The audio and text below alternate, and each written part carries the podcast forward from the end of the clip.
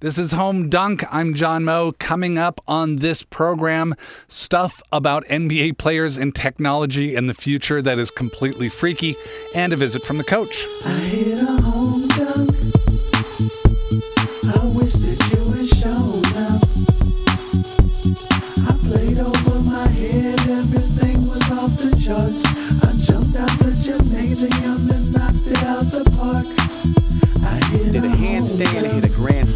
Was a great day for the fans, man. I got three sacks and broke three bats. I gave the crowd money plus free snacks. I did a hat trick and a backflip. It's on ESPN Classic, and you weren't there, and it hurt me to watch them retire my jersey. I hit a home dunk.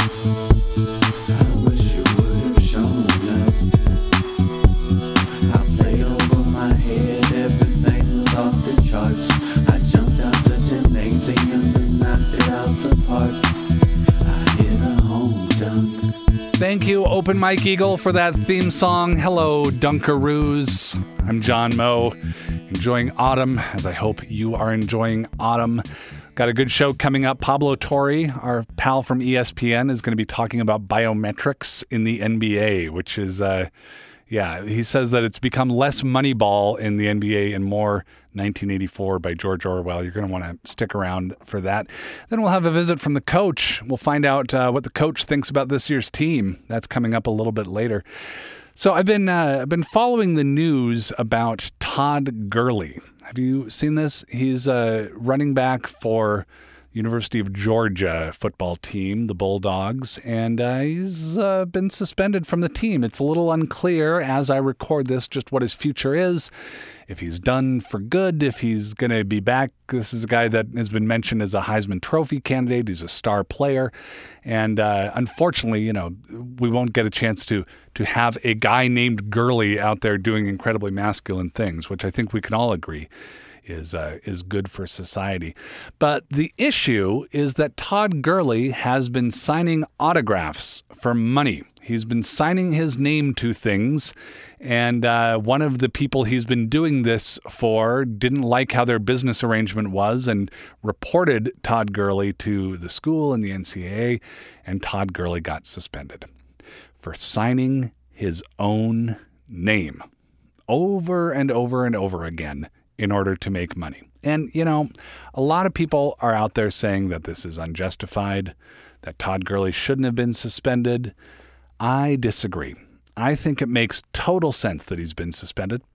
After all, he already gets paid handsomely in a salary that he uh, for the services that he provides for the school he gets uh, you know it, it's work that he does for the school. He does work for the school and it brings in a lot of money especially this year. A lot of people are going to games and tuning into games in order to see todd gurley play and, and i don't know the exact salary figure he receives from the team but i know that you know, if, if you're going to college and you work in the cafeteria, you get paid a certain amount. I worked in the school post office when I was going to school and I got a, a small amount. You know, a friend of mine worked in the bookstore and, and he got paid for doing that. So logically, Todd Gurley must already get paid for providing a service that makes the school some money. And I'm sure also that whatever he gets paid is commensurate with the value that he brings to the team. I mean, that would just make sense because that that's the logical thing to happen. Uh, so he has already compensated for the uh, tremendous uh, physical toll that is taking place on his body, the potentially uh, debilitating for the rest of his life injuries he is incurring as a 20 year old. I'm sure he's already handsomely compensated in a completely above the board fashion and uh, therefore has plenty of money. And it doesn't make uh, any sense that he should be profiting off his own name while he has the opportunity. And besides, the school isn't profiting off of Todd Gurley in any other way. You can't go to the University of Georgia football site and quickly buy a team jersey with Gurley's number 11 on it, which they're selling. Uh, no, I mean, they're not selling, of course, because why would they do that? But even if you could do that, even if they were selling that, who's to say that they put up the number 11 just to exploit Todd Gurley? Maybe it's for fans who wish that Phil Simms played for Georgia and they just want to uh, live out that fantasy, or Danny White the former Cowboys quarterback and punter. I mean, who does Todd Gurley think he is? Because the University of Georgia's Board of Regents assigned him his name. They assigned him the name Todd Gurley. They created him in a laboratory. It's not like he's an actual person who lived with that name before he got there and will live with that name after he is gone. And even if he were, even if he was granted the same basic rights as any other human being, why should Todd Gurley try to prosper off the only one thing a human being really has, which is a, na- a name? Other people have made the argument that if this rule were to be dropped and athletes were free to sign autographs and profit off their names, which are their names, then it would provide an easy money laundering channel for boosters to pay players. You got some booster out there who says, "Hey, I tell you what, uh, I'll pay you a thousand uh, dollars for a hundred autographs each year that you go to this university," and then the guy has $100,000 for signing his name uh, a few times. So, you know, uh, that is a good point. It's tricky because the thing is, the whole system of college football is not already corrupt from snout to butt. And we wouldn't want to corrupt it. We wouldn't want to make this institution uh, destabilized in any way because it's already a perfect model of virtue. I mean, because there's no way that any boosters are paying any players now. There's no way athletes get preferential treatment and kickbacks from boosters now. And also, let's remember these are universities, these are institutions of higher learning. That's the whole reason they're there. It's not almost exactly like the minor league baseball system, except weirdly and poorly disguised. No, it's a university. It's a university. It's an institute of higher learning. A football coach at a university, as we all know, has only three priorities. One, make sure all the players have fun. Two, make sure everybody gets some exercise and not just sitting around the library studying all the time. And three, make sure that everyone stays focused on the studies. And, you know, they get the exercise and they can get back to work, which is the whole reason a university exists. Because, look, Todd Gurley should be suspended because college football is not a farce. It's not uh, some imaginary dream world that we've all chosen to believe in together. It's not a, a system that just gives out scholarships so that so that players can play a sport, make money for the athletic department, not really get a decent education, probably, and then be cast aside unless they're part of the small handful that goes professional, but otherwise cast aside with no real preparation for the outside world and maybe some horrible knee injuries? No, no, it's not like that at all. College football makes total sense. And that's why we can't have nonsense like Todd Gurley profiting off of his own accomplishments and signing his own name. I mean, come on. Hey, folks, it's John Moe. I apologize. Uh, the monologue for this week's show accidentally got switched with uh, a monologue from the parallel universe version of Home Dunk. Uh, we're going to try to get that fixed and uh, get that patched up for you down the road.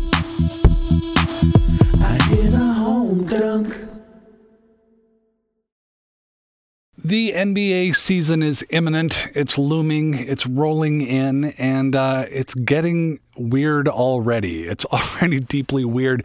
Pablo Torre is with us. He's a senior writer at ESPN. Hello, Pablo. Hello, John. And uh, you've been writing in the ESPN the magazine's NBA preview issue about uh, something that is is nuts. Uh, the the NBA becoming what you call an aspirational technocracy. Please explain. That's right. So the NBA is somewhat unique. Well, it is unique, full stop, among the pro sports, the big ones in America, because about one in three majority owners of the teams hail from the tech industry.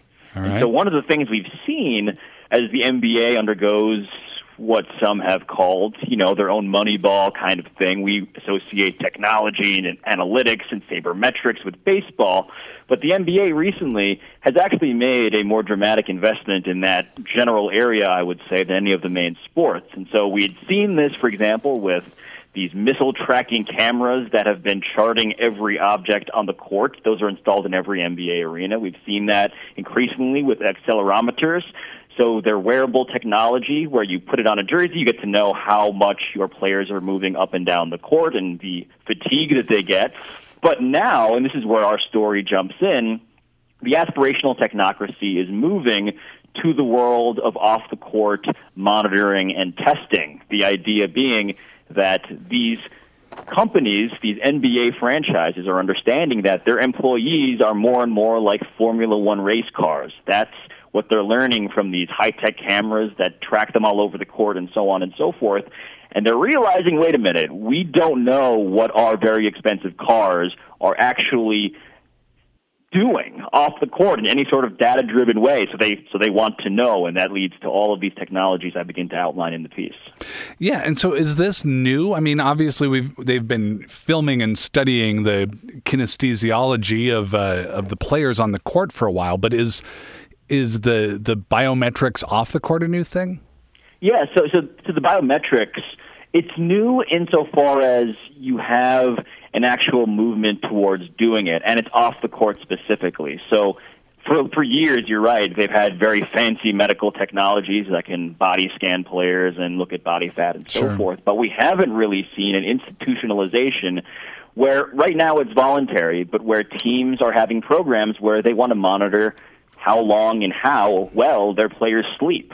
So you've had teams like the Warriors, for instance. We interviewed Andre Iguodala, the star player, who voluntarily wanted his sleep examined, but that certainly is setting a precedent in terms of what is okay for teams to request of their employees. So sleep is one thing. We're seeing blood testing as another thing. I mean, blood tests are another policy that have existed insofar as teams do physical examinations, you know, annually in the way that you do with your own doctor. But Sure. what they want to actually do, we talked to Mark Cuban about this, they want to actually keep a running kind of chart for you so they know when your body is going right and when it's going wrong. I mean, Mark Cuban talked about how it's important for teams and how it's the smartest thing they do, actually, the Mavericks, is keep tabs on players via blood tests because they want to know what the analytics of the blood are actually telling them. And then you have other things like actually putting patches on the bodies of players so they wear them ideally 24 7 so they know when their players are tiring themselves out off the court, whether they're, you know, going and running and playing tag with their kids or going to Lord knows what kind of den of depravity as we may imagine NBA players to do in our worst, most conservative nightmares. But those are the ways in which teams want to keep track so they know, oh, our player's exhausted, let's, ex- let's adjust his practice time or his practice load, for instance. So this is. It's getting a bit dystopian, in other words, which Yeah. is something we mentioned in the piece.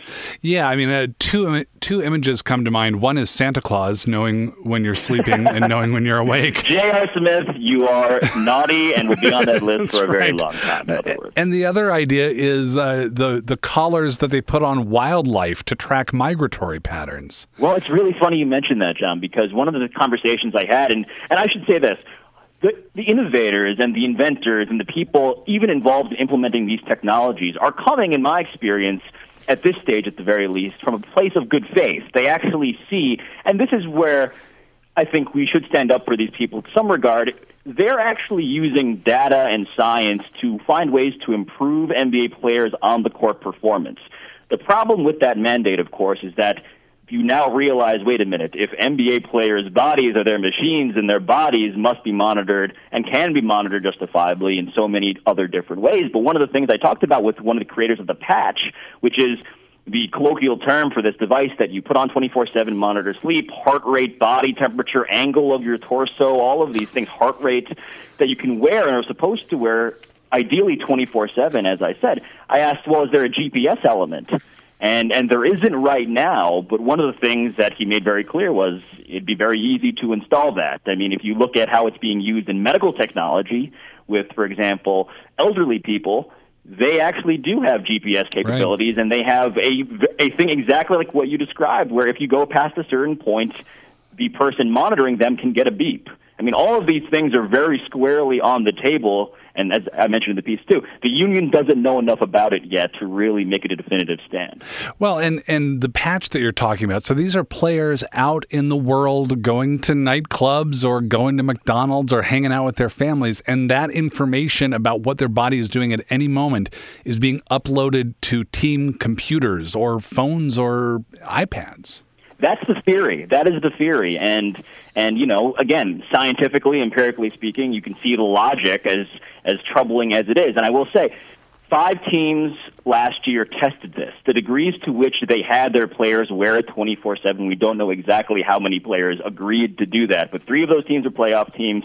It's one of those devices that is very well known within NBA front offices. And yeah, I talked to the inventor of it, and what he says is we need to have data about these players off the court. And that's something that the Sacramento Kings GM, the Kings are one of these very tech forward uh, organizations. Vivek Ranadive, who is the owner of the Kings, is a tech pioneer, came from Wall Street and founded Tibco, one of these very multi-billion dollar fancy companies. Uh, they want to have impact explicitly in these players' private time. That was the quote. And you understand, you know, when you spend enough time talking to these people, how good intentions can somehow have troubling, perhaps insufficiently contemplated uh, consequences. Well, yeah. I mean, I, I, think about everywhere that I've worked, the HR department, in conjunction with the benefits department and the, the health insurance place, will send all these tips for good health and, you know, encourage right. you to start running because they're they want people to be healthy in the most magnanimous way, but also it's better for business if I stay healthy and don't make a lot of insurance claims.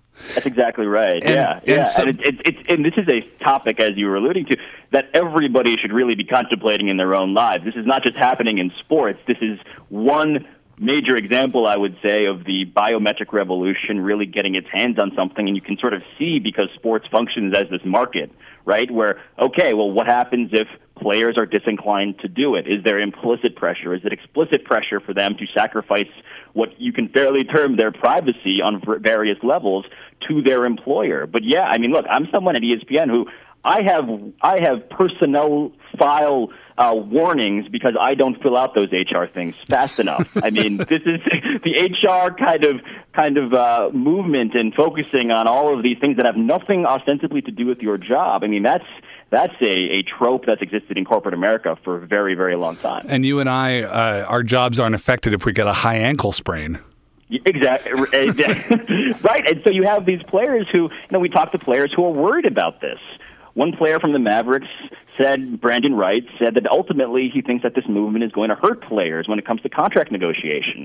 And honestly, I mean, ask yourself this question, and this is to the to the royal uh, you out there. I mean, ask everybody. Ask ourselves.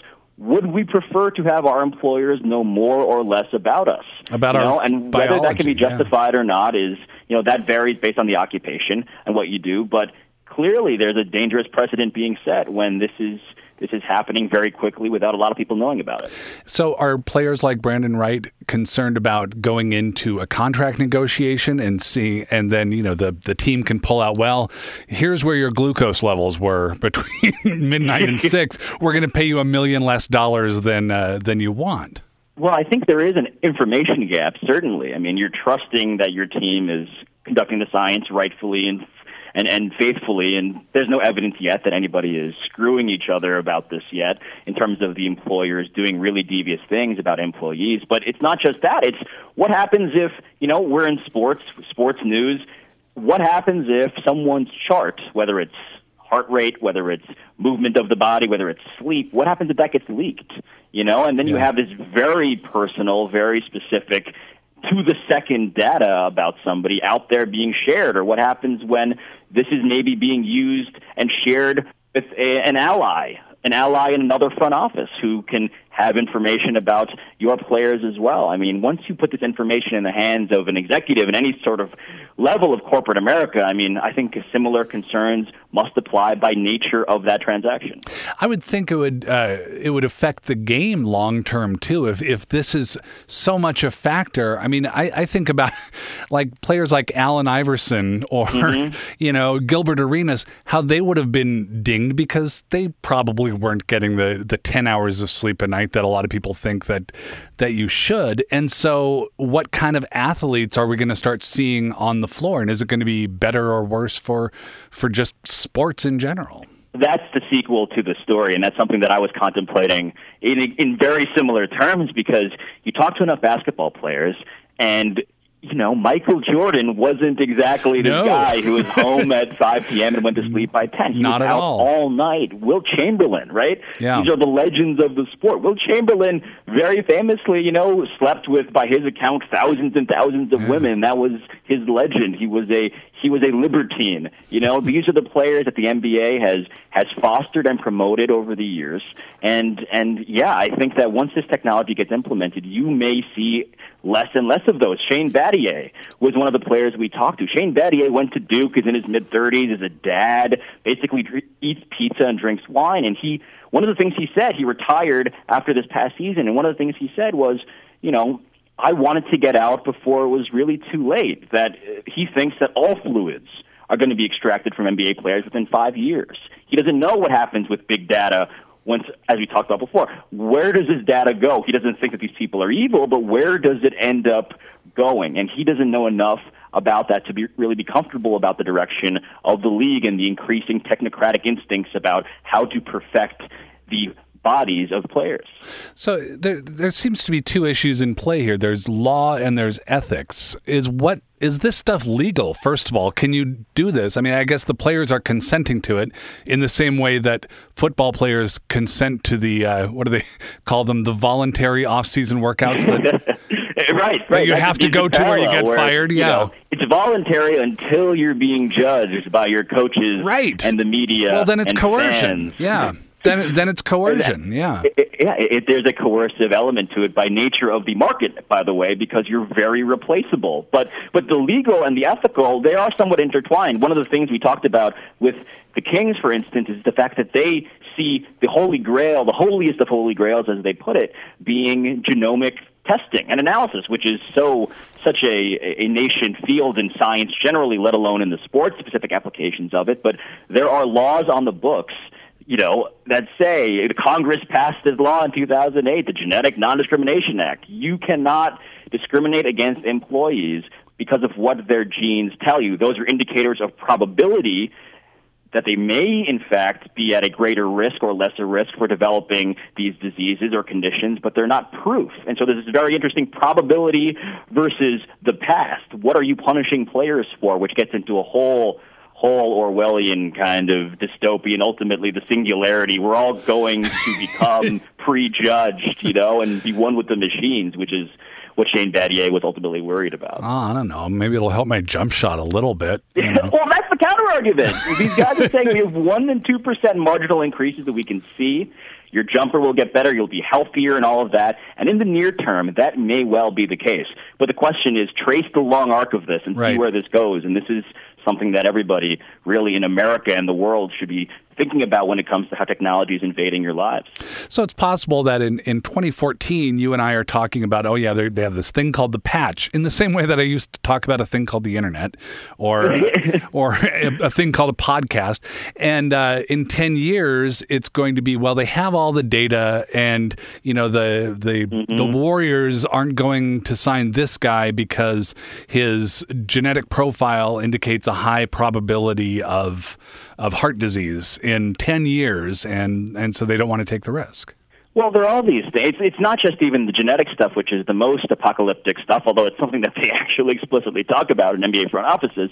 It's just how is behavior going to be curbed, you mm. know? And, and, and parallel, you said, with the internet and all this stuff, look, cell phones, right? Cell phones, we're seeing I, I thought about this when I was witnessing, or not witnessing, but hearing about the celebrity hacking scandal, right? right. We all probably don't know nearly enough about what our personal data on our cell phones, which have GPS in them, by the way, where they're going or what they're doing. We just think at this point, you know, we're too far gone and the business is so big, we'll probably be fine. But none of us are really scrutinizing it in the same yeah. way that these NBA players are thinking, well, for right now, I'm getting better, I'm getting healthier, I'm, you know, my jump shot is, is improving, but what happens down the lo- down the road.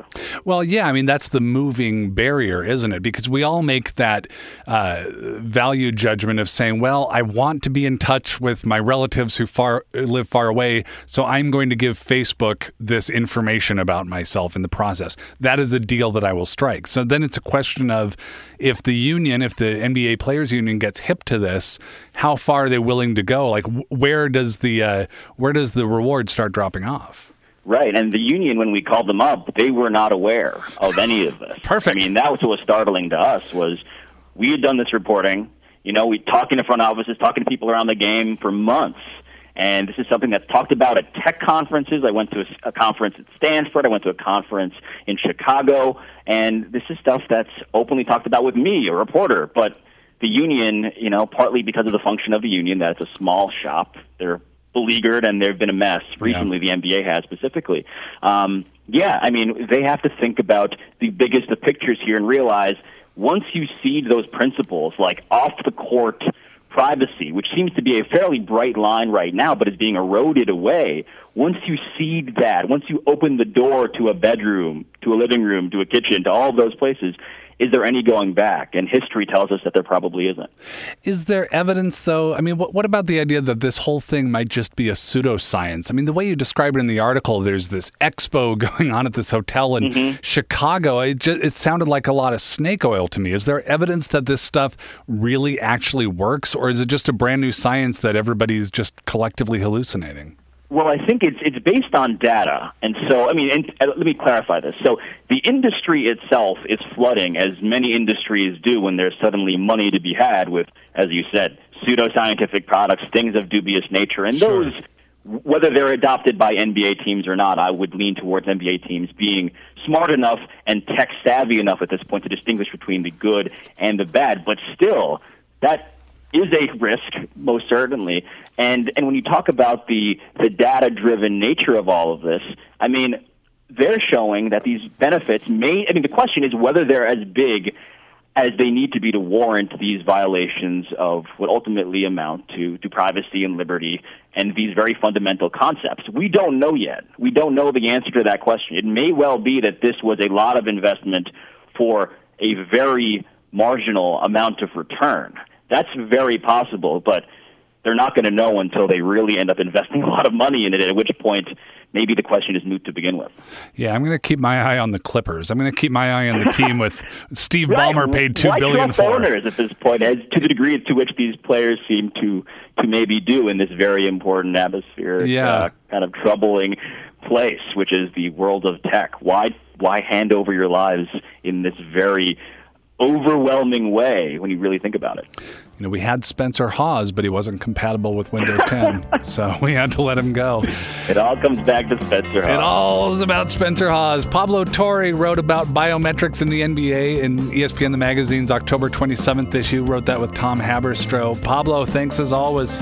Thank you, John.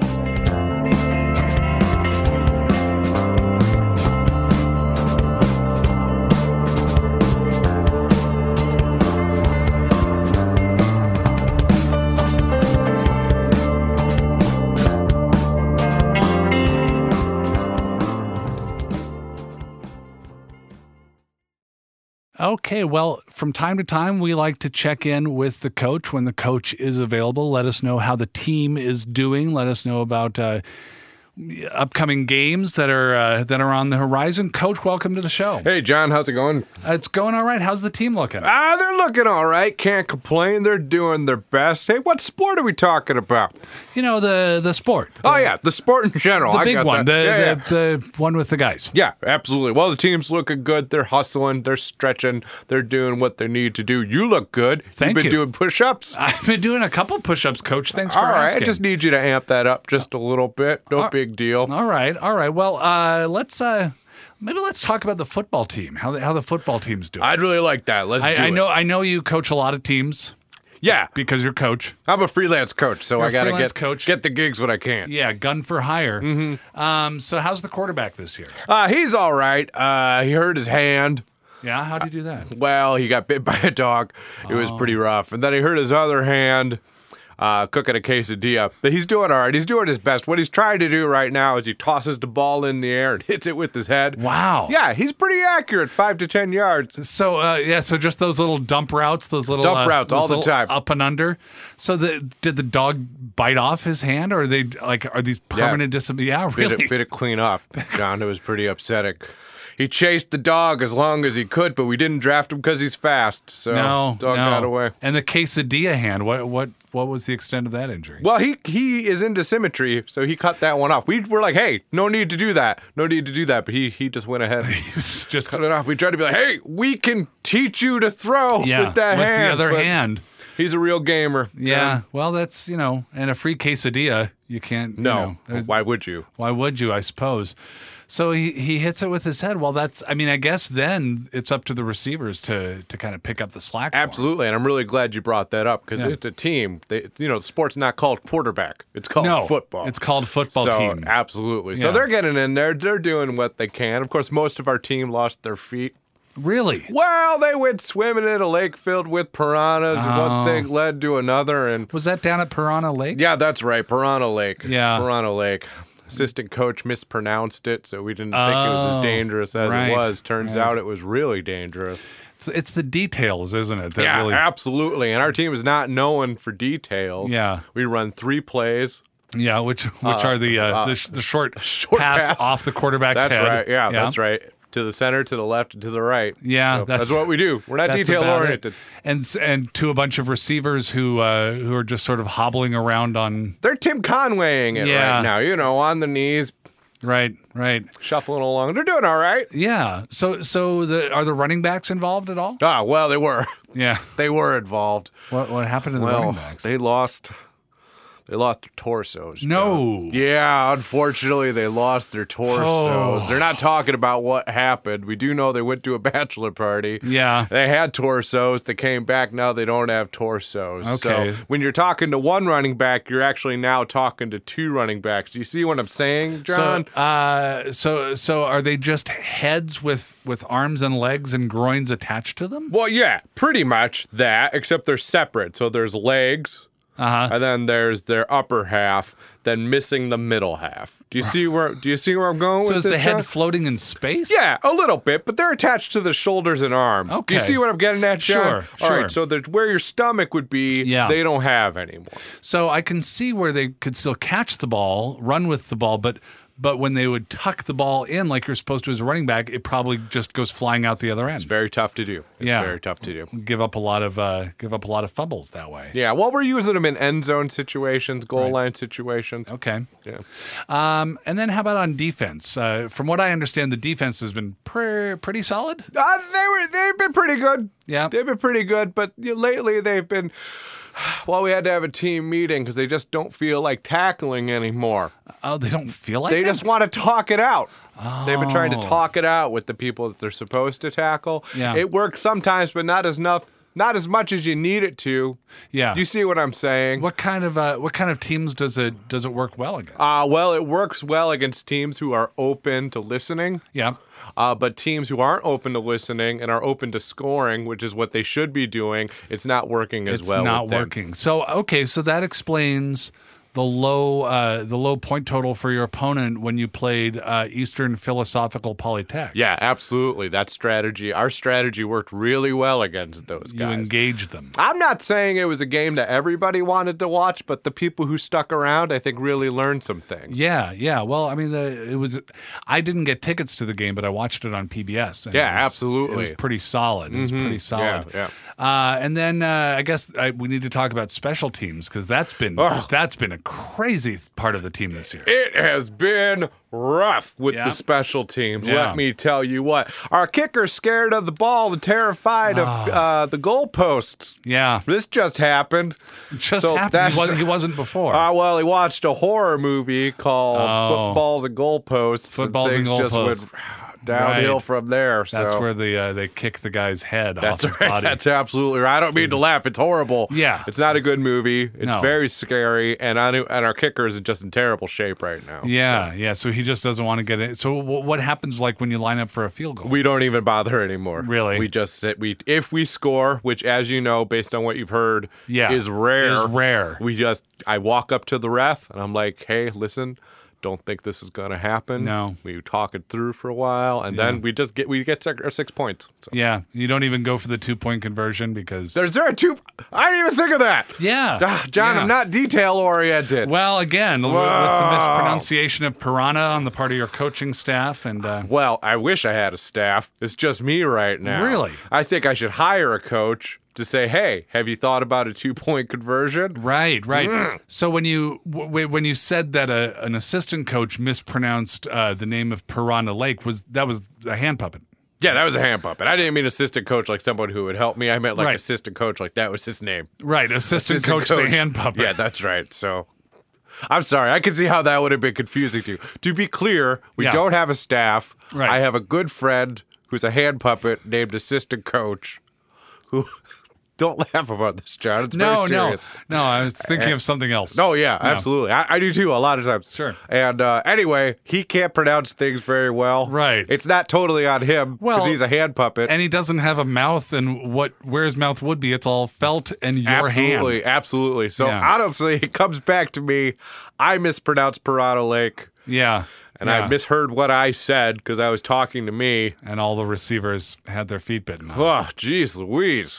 Hope So- I get hired back next season. Is assistant coach then? Is he a uh, is he the offensive coordinator or defensive coordinator? I mean, is he is he alone? Are there other assistant coaches on the team? There's no other assistant coaches, and this assistant coach might be on the team. I'm going to talk to him, but right now he's a magician. Oh, And he works casinos. okay, So he's usually doing gigs. yeah. And then when he comes into town, we have a good time. Well, Is he just a, a, a brilliant football mind, or why would you want to hire a casino magician to to be an assistant coach on the team? Honestly, it gets lonely. Yeah. It gets lonely. You know, Yeah. you have to have a little bit of separation between you and the players, especially when your players are going through as much as my team is. Right. I would really just want this guy to help talk through some things, not even football related. Yeah. Well, you know, they always say that a coach shouldn't spend too much time thinking about coaching No, absolutely not. or any time. Yeah, well, see, that's what I would say. Maybe I need to spend a little bit of time thinking about coaching. Mm, yeah. But lots of things come up Sure. during the day, John. Yeah. There's those Prius commercials where people are taking pictures of themselves, re- reenacting Oh. their pictures with 10 year. I don't care about cars that much. Yeah. I'm thinking about that usually during the extra points and stuff like that. Right. Well, you have a lot of time when the, the referees are expectantly waiting for your kicker to come Absolutely, yeah. So, Yeah. honestly, I guess what I need to do is hire a guy Yeah. to help me focus Yeah. on the game at hand. Well, could you just not? Could you just hire a different kicker who who is not scared of balls and goalposts? Well, you have never worked with the Players Association, Oh, I have you, not, John? no. It is tough. Okay, yeah. Yeah, once you land a football job, you're you're you're in. you're in. You're in. kind of set for life. Are you kidding me? Yeah. It's like tenure. Well, and now, yeah, because I, I noticed most of your offensive linemen are like 70, 80 years old. Yeah, they are. They're really, really old, John, and they're nice guys. Yeah. They're nice guys, but you never hear about people in their 70s and 80s being good blockers. no, That's not something you hear about in the obituary. Yeah. He kept blocking kept blocking into all the way up. 70s and 80s. Yeah, on a football team. No, it's usually like he blocked well into his 40s. Yeah, Then he took on fly fishing. yeah, Got good at fly fishing. right. Then Re- he- then he retired, traveled a lot, maybe, Traveled a lot. Yeah. Painted.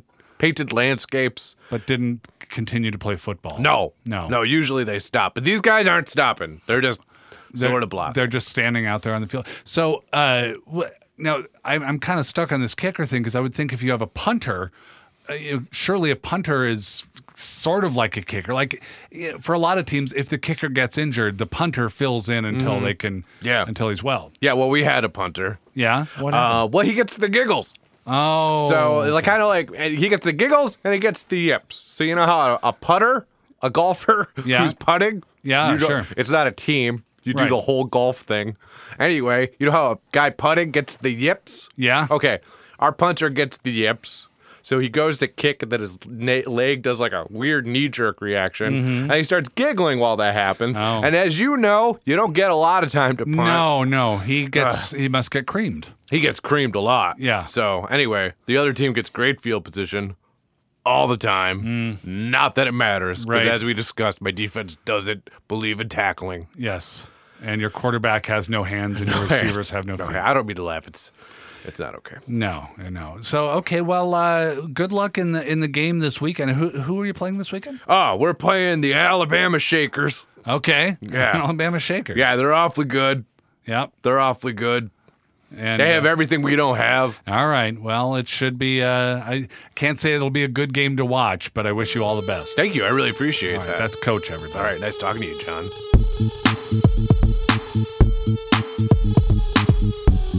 And that's it for Home Dunk. Oh, quick update. I'm sure you're wondering uh, about the inline speed skating rankings, uh, senior women's division. Well, what can I tell you? Sabine Berg of Germany, still number one. Benedetta Rossini of Italy, number two. Erica Zanetti of Italy, number three. Tina Struver of Germany coming in at four. And the Belgians. The Belgians made it into the top five, folks. Sandrine Tas of Belgium in the top five senior women's uh, division of the inline speed skating rankings. So, you know, tells you a lot about things and also stuff. Some of the people who help out on this show are Steve Nelson, Peter Clowney, John Miller, Steve Newman, and uh, of course, Open Mike Eagle for our wonderful home dunk theme song. That's it for this week, Dunkaroos. I'm John Moe. Bye now.